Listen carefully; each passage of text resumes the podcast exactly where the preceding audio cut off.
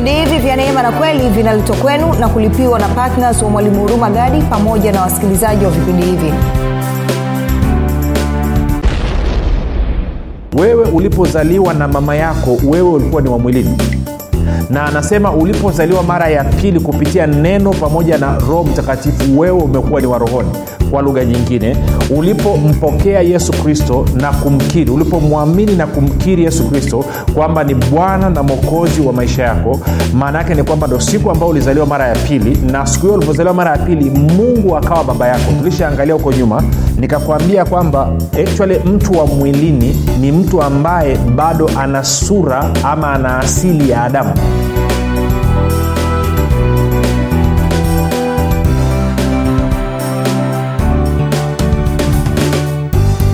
popote pale ulipo rafiki napenda nikukaribishe katika mafundisho ya neema na kweli. Jina langu naitwa huruma gadi na asante kwa kuchagua kuwa pamoja nami siku ya leo na kuweza kusikiliza kile ambacho uh, yesu kristo anataka kuzungumza nasi kupitia roho wake. Ni kukumbushe tu kwamba vipindi hivi vya neema na kweli kwa wale wanaosikiliza kwa njia ya redio vinakuja kwako kila siku muda na wakati kama huu. Na kwa wale ambao wamekuwa wakihamasisha wengine ili kuweza kusikiliza vipindi vya neema na kweli nasema asante sana. Neema na amani ya yesu kristo iongezwe na izidishwe katika maisha yenu. Nikukumbushe tu kwamba mafundisho ya neema na kweli ni mafundisho ambayo yametengenezwa maksusi kwa ajili ya kujenga imani yako wewe unayenisikiliza ili uweze kukua na kufika katika cheo cha kimo cha utimilifu wa kristo. Kwa lugha nyingine kukupatia maarifa yatakayosababisha imani yako itende kazi ili wewe uweze kufikiri kama kristo uweze kuzungumza kama kristo na uweze kutenda kama kristo. Sasa kama nilivyokuwa nikisema huko nyuma nitaendelea kusema tena kwamba kufikiri kwako kuna mchango wa moja kwa moja katika kuamini kwako. Kwa maneno mengine ni kwamba ukifikiri vizuri utaamini vizuri na ukifikiri vibaya utaamini vibaya. Na kitu kingine ambacho nimekuwa nikisisitiza ni hichi. Kama kile ambacho unakifanya sasa hivi na kukiamini kinakupa matokeo sawasawa sawa na matarajio yako pamoja na kile ambacho kimesemwa katika neno la mungu endelea nacho. Lakini kama haupati matokeo ambayo unayataka na matokeo unayopata hayakubaliani na kile ambacho yesu kristo alikifanya basi ningekushauri unisikilize na labda unaweza ukapata jambo la kukusaidia. Nakwambia hivyo kwa sababu kuna wakati na mimi pia nilikuwa nafikiri vibaya na kwa sababu ya kufikiri vibaya nikawa nikiamini vibaya hivyo nikawa nikipata matokeo mabaya.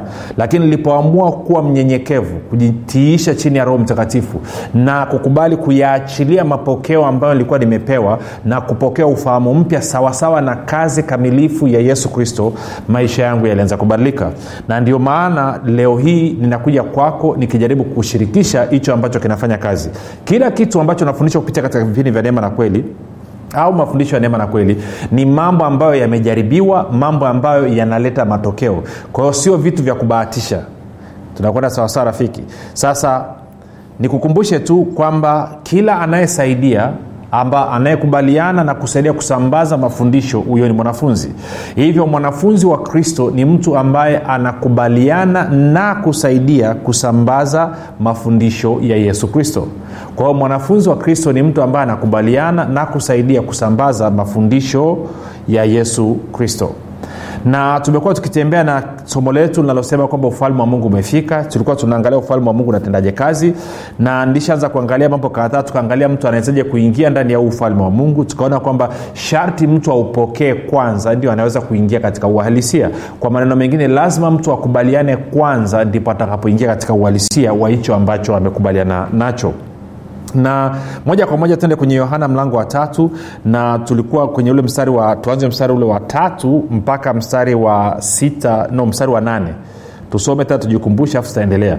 Anasema yesu akajibu akawambia amin amin nakuambia bwana yesu anaongea na nikodemos mtu asipozaliwa mara ya pili hawezi kuona ufalme wa mungu. Kumbuka rafiki nilikwambia kuzaliwa mara ya pili maana yake ni kuzaliwa kutoka juu kuzaliwa kutoka mbinguni.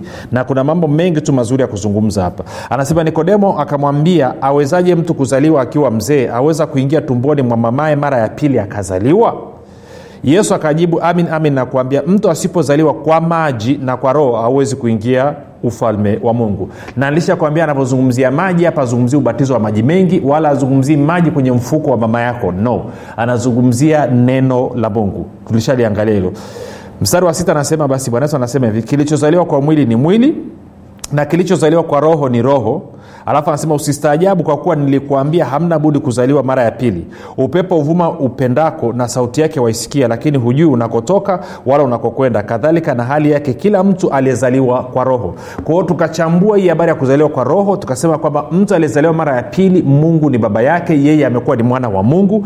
Na kwa sababu hiyo basi bwana yesu anasema kwamba kilichozaliwa kwa roho ni roho na kilichozaliwa kwa mwili ni mwili. Kwa lugha nyepesi anasema nini? Anasema kwamba wewe ulipozaliwa na mama yako wewe ulikuwa ni wa mwilini na anasema ulipozaliwa mara ya pili kupitia neno pamoja na roho mtakatifu wewe umekuwa ni warohoni kwa lugha nyingine ulipompokea yesu kristo na kumkiri ulipomwamini na kumkiri yesu kristo kwamba ni bwana na mwokozi wa maisha yako maana yake ni kwamba ndo siku ambao ulizaliwa mara ya pili na siku hiyo ulivyozaliwa mara ya pili mungu akawa baba yako. Tulishaangalia huko nyuma.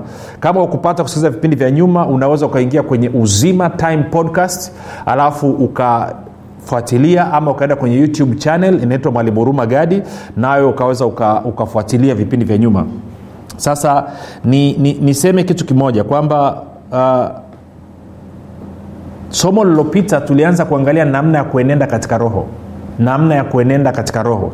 Tukasema bwana yesu anasema kwamba mstari wa sita kilichozaliwa kwa mwili ni mwili na kilichozaliwa kwa roho ni roho. Kwa hiyo tukaanza kuchambua nikakwambia kwamba actually mtu wa mwilini ni mtu ambaye bado ana sura ama ana asili ya adamu. Sura au asili ya adamu. Na asili ya adamu nini? Asili ya adamu ni dhambi. Na mtu aliyezaliwa mara ya pili ana sura ama ana asili ya kristo. Na asili ya kristo nini? Asili ya kristo ni haki. Kwa lugha nyepesi ni kwamba mtu ambaye ana bado tunasema okay. Niseme hivi mtu wa mwilini ni mtu ambaye anafanya maamuzi pia kwa kuangalia mambo ya mwilini. Na mtu wa rohoni anafanya maamuzi kwa kuangalia kile ambacho roho wa yesu kristo amesema katika neno. Kwa lugha nyepesi ni hivi kwamba kabla ya wewe mimi na wewe kuzaliwa mara ya pili sisi tulikuwa ni watu wa mwilini. Baada ya kuzaliwa mara ya pili tumekuwa watu wa rohoni kwa hiyo bwana yesu anasema kwamba kilichozaliwa kwa mwili ni mwili na kilichozaliwa kwa roho ni roho. Kwa lugha nyingine anasema usije ukachanganye. Kama mtu amezaliwa mara ya pili huyu ni mtu wa rohoni. Usije ukam, ukamchanganya na mtu wa mwilini. Usije ukaanza kuzungumza naye na kumfundisha kana kwamba yeye ni mtu wa mwilini na mtu wa mwilini pia huwezi ukaanza kumfundisha na kumlelea kama mtu wa rohoni. Sasa kumbuka mafundisho ya kristo ni kwa ajili ya watu wote waliozaliwa mara ya pili ambao ni watu wa rohoni sio watu wa mwilini. Tunakwenda sawa rafiki? Sasa tuna shida kwamba tuna watu wamezaliwa mara ya pili pamoja na kwamba wao ni watu wa rohoni bado wanafikiri kama watu wa mwilini. Badala ya kufikiri kama kristo bado wanafikiri kama adamu na ndio maana mafundisho yao mengi yamejikita kupitia torati ya musa. Mafundisho yao mengi na mistari mingi utaikuta imejikita kwenye agano la kale na wala sio agano jipya. Kumbuka kitu rafiki kwamba katika agano la kale katika agano la kale mwanadamu alikuwa ajazaliwa mara ya pili ama kanisa lilikuwa alijaanza bado najua kuna kitu anasema kanisa la nyikani lakini kimsingi kabisa kanisa ukisoma matayo 16 bwana yesu anasema ni mtu aliyepata ufunuo kwamba yeye ni kristo. Ndio anakuwa kanisa. Kwa hiyo katika agano la kale watu walikuwa hawajazaliwa mara ya pili. Na kwa maana hiyo habari ya lugha ya kanisa inaanza katika agano jipya. Na kwa maana hiyo huwezi ukamlelea mtu ambaye ni mkristo leo hii mtu ambaye ni mwanafunzi wa kristo kwa kutumia agano la kale ndio maana bwana yesu akasema mvinyo mpya sharti kiriba kipya. Ukisoma kwenye luka 5 37 ukaenda mpaka 39 kwa hiyo nachotaka kusema nini? Nataka kusema kile ambacho bwana yesu amesema. Anasema kwamba kama umezaliwa mara ya pili kama umemkubali ukamkiri yesu kristo kama bwana na mwokozi wa maisha yako wewe umezaliwa mara ya pili. Na kwa sababu hiyo wewe ni mtu wa rohoni sio mtu wa mwilini na mafundisho sahihi kwako ni mafundisho ya kristo. Na sio mafundisho ya torati ya musa. Sio mafundisho ya musa. Mafundisho ya kristo ni yepi mafundisho ya kristo ni mafundisho ya neema na kweli. Mafundisho ya musa ni yepi ni mafundisho ya torati sheria au amri kumi. Hiyo unaipata katika yohana 117 kwa rafiki lazima ufanye maamuzi. Na ndio maana sababu watu wamezaliwa mara ya pili wamekuwa ni watu wa rohoni wanafundishwa na kulelewa kama watu wa mwilini. Ndio maana umekuwa na watu wamekanganyikiwa. Mkanganyiko umekuwa ni mkubwa sana kwa watu waliokoka. Ndio maana asilimia kubwa ya watu waliokoka wamechapika uchumi wako hoi afya hoi. Kwenye jamii wanaonekana kama watu waliokanganyikiwa. Kwa nini? Kwa sababu wanajaribu kuishi maisha ya agano jipya kwa kutegemea misingi ya agano la kale. Na ukifanya hivyo rafiki lazima uchanganyikiwe lazima uchanganyikiwe. Ndio maana bwana yesu akasema mvinyo mpya sharti kiriba kipya. Kwa hiyo ndio maana bwana yesu anasema kwamba kilichozaliwa kwa mwili ni mwili na kilichozaliwa kwa roho ni roho. Sasa nikakufundisha nikakuonyesha katika kipindi kilichopita. Najua nilianza kuchokonoa mambo na najua uh, italeta mtikisiko kidogo kwenye kanisa lakini tutaisema tupotele mbali kwa sababu lengo ni kuponya kanisa. Lengo ni kulijenga kanisa na kuliimarisha ili liweze kukaa katika nafasi yake ya kumiliki na kutawala hapa duniani katika muunganiko wake na yesu kristo lengo ndio hilo. Lengo sio kanisa watu wa kanisa waishi kama wakimbizi. Kwamba kila kitu kilicho kizuri kila kitu kilicho cha thamani kila kitu kilicho, cha, kilicho bora kinakuwa ni cha watu ambao hawana uhusiano na mungu kupitia yesu kristo. Na watu ambao wana uhusiano na mungu kupitia yesu kristo wao wamechapika ni watu waliochoka kila siku. Haifai namna hiyo. Haipendezi na ndio maana kwa sababu ya, ya kukosa maarifa ndio maana hata tunavyofundisha watumishi unapotusiza kwenye redio okay, wewe umenisikiliza labda inawezekana labda wiki yako ya kwanza mwezi wa kwanza mwezi wa pili utanoti kwamba hata ukija kukutana na mimi ana kwa ana sauti na kuzungumza kwangu lafu, ni hivi hivi unavyonisikia. Sina sauti ya kuhubiria injili na sauti ya nyumbani wala sina sauti ya kanisani na sauti ya sina hiyo kitu. Kwa sababu gani? Kwa sababu najua mimi ni nani najua yesu kristo amenifanya nini nafahamu kwamba mii ni mtu wa rohoni sio mtu wa mwilini watu hawakubali meseji kwa sababu ya namna ya staili ninavyozungumza. Wanakubali kwa sababu ni kitu cha rohoni kinaletwa katika nguvu ya roho mtakatifu kikipigiwa muhuri na yesu kristo. Kwao ukikisikia kina uwezo wa kubadilisha maisha yako. Kwa sihitaji kubadilisha sauti na kuanza kuzungumza kama simba kwenye redio. No. Tunazungumza kawaida kama ambavyo ungenyita nyumbani kwako. Kwa nini? Kwa sababu mimi ni mtu wa rohoni na wewe ni mtu wa rohoni. Sasa tuende niligusa kitu katika kipindi kilichopita. Nikasema hivi wewe ulivyozaliwa mara ya pili bibilia inaweka uwazi kabisa kwamba umekombolewa kutoka katika mwenendo usiofaa mwenendo ambao uliurithi kutoka kwa wazazi wako. Sasa tuende moja kwa moja katika petro wa kwanza mlango wa kwanza naanza mstari ule wa kumi na saba tutaenda mpaka wa kumi na tisa. Petro wa kwanza mlango wa kwanza mstari wa kumi na saba hadi wa kumi na tisa anasema na ikiwa mnamwita baba yeye ahukumuye kila mtu pasipo upendeleo kwa kadiri ya kazi yake. Enendeni kwa hofu katika wakati wenu wa kukaa hapa kama wageni. Kwa hiyo anasema ikiwa mnamwita mungu nani? Mnamwita mungu baba. Hebu mwenende kwa unyoofu wa moyo. Sasa kumi na nane anasema hivi nanyi mfahamu kwamba mlikombolewa mlikombolewa. Sasa rafiki nisikilize vizuri. Unaposoma bibilia kuwa mwangalifu sana ukaangalia sentensi inayotumika ama tungo zinazotumika. Kama anazungumzia wakati uliopo ama anazungumzia wakati uliopita ama anazungumzia wakati unaokuja ama anazungumzia wakati uliopo endelevu. Na hapo ndo unapokuja umuhimu wa kwenda shuleni. Na vitu vyote hivi unafundishwa kwenye shule ya msingi. Kwa kama ulihudhuria shule yako ya msingi vizuri unatosha kabisa kuelewa tuko sawasawa kwa anasema hivi 18 nanyi mfahamu kwamba mlikombolewa si kwa vitu vyaribika mlikombolewa. Mlikombolewa ni sentensi inayoashiria wakati uliopita. Ni neno linayoashiria kwamba ili jambo tayari limekwisha kutokea. Kwa hiyo kama wewe umezaliwa mara ya pili unanisikiliza bibilia inasema wazi kabisa kwamba wewe ulikombolewa na kama haujazaliwa mara ya pili bado una fursa ya kumpokea yesu kristo leo hii ili hii sentensi ama ili neno liwe halisi kwako. Kwa anasema hivi nanyi mfahamu kwamba mlikombolewa si kwa vitu viharibikavyo kwa fedha au dhahabu mpate kutoka katika mwenendo wenu usiofaa mlioupokea kwa baba zenu bali kwa damu ya thamani kama ya mwana kondoo asiye na ila asiye na wa yaani ya kristo. Sasa naomba nisome mstari wa 18 na wa 19 tujaribu kuangalia kwenye tafsiri nyingine za bibilia anasema nini? Kwa mfano bibilia ya neno. Tafsiri ya bibilia ya neno. Sijifunze pia unaposoma bibilia huo unatumia tafsiri mbalimbali. Mbali. tafsiri ya neno anasema hivi kwa maana mnafahamu kwamba mlikombolewa kutoka mwenendo wenu usiofaa ambao mliurithi kutoka kwa baba zenu ambao mliurithi kutoka kwa baba zenu si kwa vitu viharibikavyo kama fedha na dhahabu bali kwa damu ya thamani ya kristo yule mwana kondoo asiye na dosari wala doa. Nasikia kitu rafiki anasema?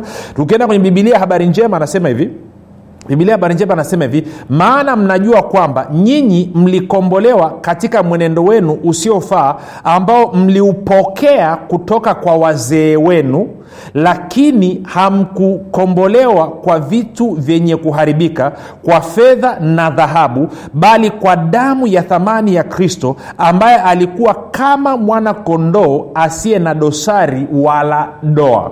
Kwa hiyo rafiki anachosema nini? Anasema kwamba wewe ulipozaliwa mara ya pili umekombolewa tayari kutoka katika mwenendo usiofaa ambao uliurithi kutoka kwa wazazi wako. Anamaanisha nini? Anamaanisha mambo ambayo ulirithi kutoka kwa baba yako na mambo ambayo ulirithi kutoka kwa mama yako na, na yale ambao wao na wao nao walirithi.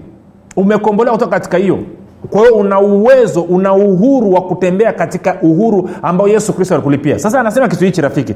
Anasema umekombolewa sio kwa vitu vinavyoharibika. Na anakueleza vitu vinavyoharibika nini? Anasema ni kama fedha na dhahabu. Kwa hiyo anasema sio mali ama fedha ambayo inaweza ikakukomboa wewe. Anasema kitu pekee ambacho kinaweza kukukomboa kutoka kwenye hayo mambo ambayo umearithi kutoka kwa baba yako na mama yako kutoka kwa wazee wako ni damu ya thamani ya yesu kristo. Damu isiyokuwa na dosari wala kasoro. Kwa hiyo mtu anayekuja kukuambia kwamba inabidi uchukue baasha alafu uweke fedha humo ndani ili uje akufanyia ukombozi ili akukomboe huyo mtu anakuingiza chaka. Huyo mtu ameamua kula hela yako kwa sababu bibilia inasema wazi kabisa huwezi ukakombolewa kwa vitu vinavyoharibika huwezi ukakombolewa kwa fedha wala dhahabu. Unakombolewa kwa damu ya yesu kristo. Kama wewe umezaliwa mara ya pili wewe umeshakombolewa tayari. Sasa inawezekana unanisikiliza hela zako zilishaliwa lakini kosa sio la kwangu kwa sababu hosea 4 6 anasema wajinga ndio waliwao hosea nne sita ndivyo navyosema unasema oya anasema watu wangu wanaangamizwa kwa kukosa maarifa. Kwa lugha ya leo hii tunasema wajinga ndio wali wao.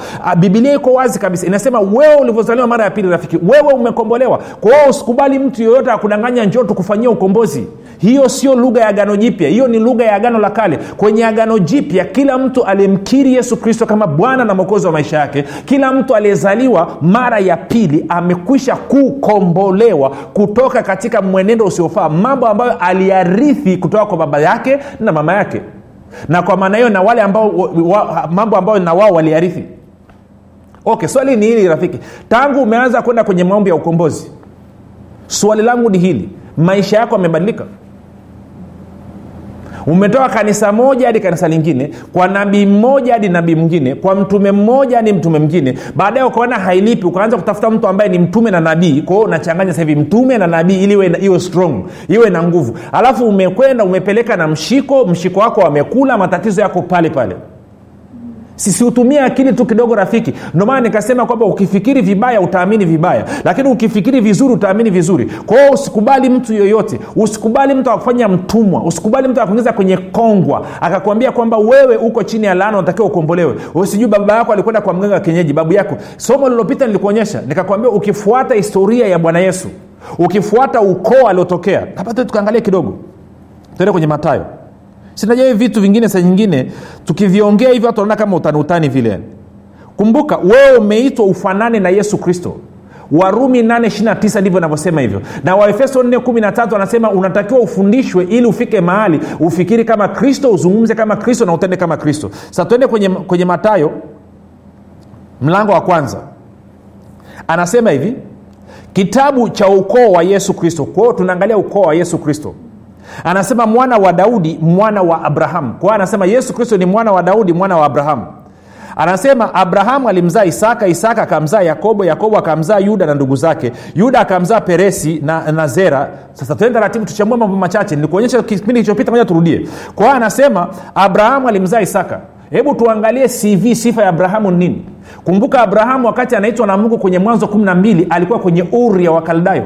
Kumbuka uri wakaldayo kumbuka ni baadhi ya wachawi ambao walikuwa ni washauri wa nebukadreza nenda akasome katika kitabu cha danieli mlango wa pili. Utakuta wakaldayo walikuwa ni kati ya wachawi kati ya wanajimu ambao walikuwa ni washauri wa nebukadnezar kwa kimsingi kabisa familia iliyotokea abrahamu sio familia nzuri. Hiyo ni moja. Mbili walikuwa wanaabudu mwezi. Walikuwa hawamwabudu mungu aliye hai tatu mungu amesema ni chukizo la uharibifu kuoa ndugu yako. Abrahamu alikuwa ameoa ndugu yake. Nani? Sara ni mtoto wa kufikia. Mama yake na sara wakati anakuja kuolewa na baba yake na abrahamu sara alikuwa ameshazaliwa. Kwao sara ni dada yake na abrahamu. Kwa hiyo kimsingi kabisa hilo nalo ni kosa. Lakini kana kwamba haitoshi. Pia alivyoenda misri akadanganya. Akasema sara sio mke wake ni dada yake. Alivyoenda kwa abimeleki akadanganya mara ya pili. Akasema sara sio mke wake ni dada yake. Kwa hiyo dhambi zote hizo yesu alitakiwa arithi tuko sawa rafiki?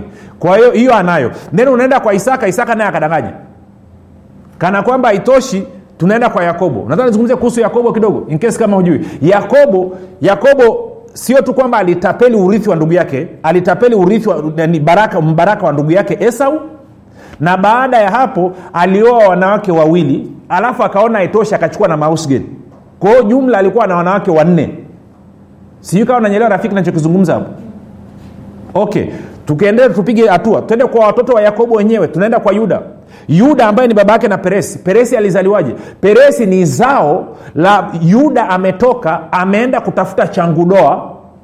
Kalivyoenda kutafuta changudoa akakutana na mwanamke amejifunika kitambaa kwa sababu ni usiku wa kuangalia vizuri akaenda kwa changudoa. Kasome bibili yako. Walivyolala na changudoa akawa ana hela ya kulipa siku hiyo.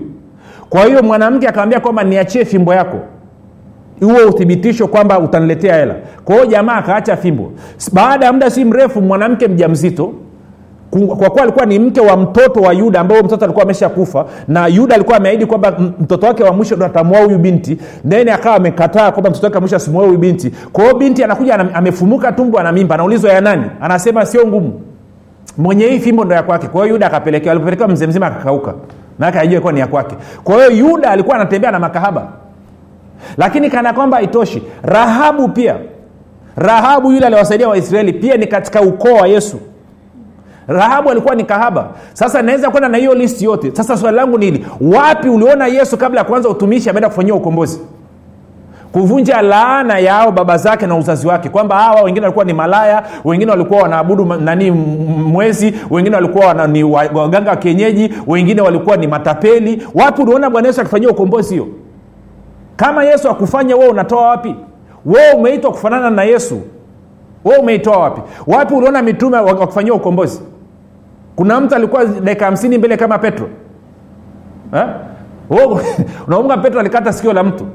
Ama umesawili na lisi inaendelea nyingi tu. Kwa hiyo nachotaka kusema ni kitu hichi rafiki. Kilichozaliwa kwa mwili ni mwili na kilichozaliwa kwa roho ni roho. Hatukuona yesu akifanyiwa ukombozi na maisha yake hatukuona akiwa na shida yoyote na wewe uhitaji ukombozi unahitaji kutambua kile ambacho umekipata kile ambacho umekipokea baada ya kumpokea yesu kristo kama bwana na mwokozi wa maisha yako hilo ndilo ambalo nalihitaji rafiki. Anasema umekombolewa sio kwa fedha wala kwa dhahabu vitu ambavyo vinaharibika. Ndio maana ulitoa hela ukafanyiwa ukombozi na nabii na mtume sijui na mtume na nabii na mambo hayakubalika kwa sababu umetumia vitu vilivyoharibika badala ya kuamini damu ya yesu kristo damu ya mwana kondoo isiyokuwa na dosari wala mawaa kwamba ndio inayotosha kukukomboa kukunasua kutoka katika mwenendo usiofaa. Rafiki ukikubaliana na hili jambo litakuweka huru litakuweka huru. Hayo mateso yote unayopitia leo ni kwa sababu umedanganywa. Unaamini kwamba wewe uko kwenye laana wakati haupo? Si.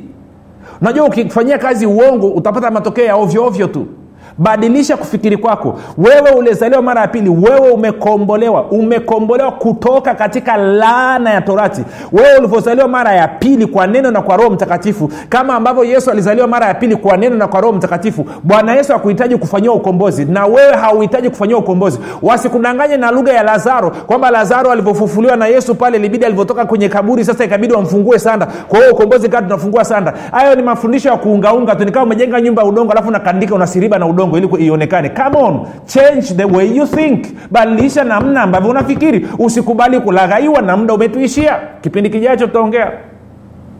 Tupate mapumziko mafupi kisha tarejea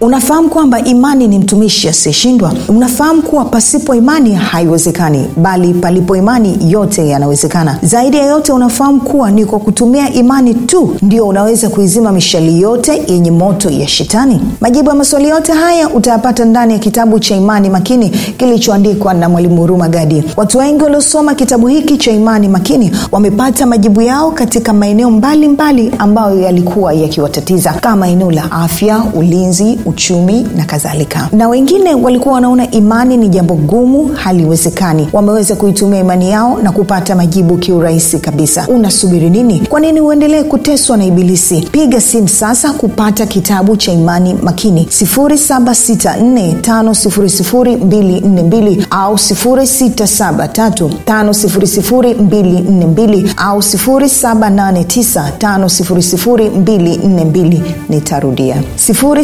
7645242 au 6735242 au 7895242 ndiyo imani makini siri ya ulinzi ushindi na mafanikio. Baada ya hayo mapumziko mafupi rafiki ninakukaribisha tuweze kufanya maombi pamoja inawezekana umenisikiliza unasema ah, sasa mtumishi da ndo nshaliwaliwa tena hivyo inakuwaje? Basi tu unakuwa mpole. E, nawezekana ulishaamua kuacha labda na uokovu na nini mm. ama nawe unasema ah, mtumishi nashukuru nimekusikia mapema kabla hawajanila. Kwa hiyo nataka kutoa maisha kwa yesu ili nami niyo nimekombolewa. Basi hebu sema maombi yafuatayo pamoja nami kutoka katika vilindi vya moyo wako. Yesu peke yake ndio njia. Sema mungu wa mbinguni nimesikia habari njema. Ninaamini kwa moyo wangu wote kwamba yesu kristo ni mwanao. Alikufa msalabani ili aondoe dhambi zangu. Akafufuka ili mimi niyo mwenye haki. Nakiri kwa kinywa changu ya kuwa yesu ni bwana. Bwana yesu karibu katika maisha yangu. Uwe bwana na mwokozi na mponyaji mstawishaji mwezeshaji mpaji na mlinzi wa maisha yangu. Asante kwa maana naamini sasa mimi ni mwana wa mungu. Basi rafika umefanya maombi mafupi nakupa ongera kabisa tuandikie tujulishe ambapo mahali upo. Asante pia kwa ajili ya wale wote ambao baada ya kuokoka wanatutumia ujumbe tunasimama pamoja na ninyi ninakabidhi mikononi mwa roho mtakatifu na kwa neno la neema ya mungu ambalo linaweza kumilikisha urithi wako na kufanya ukue na kufika katika cheo cha kimo cha utumilifu wa kristo. Mpaka hapo tumefika mwisho. Jina langu naitwa huruma gadi na yesu ni kristo na bwana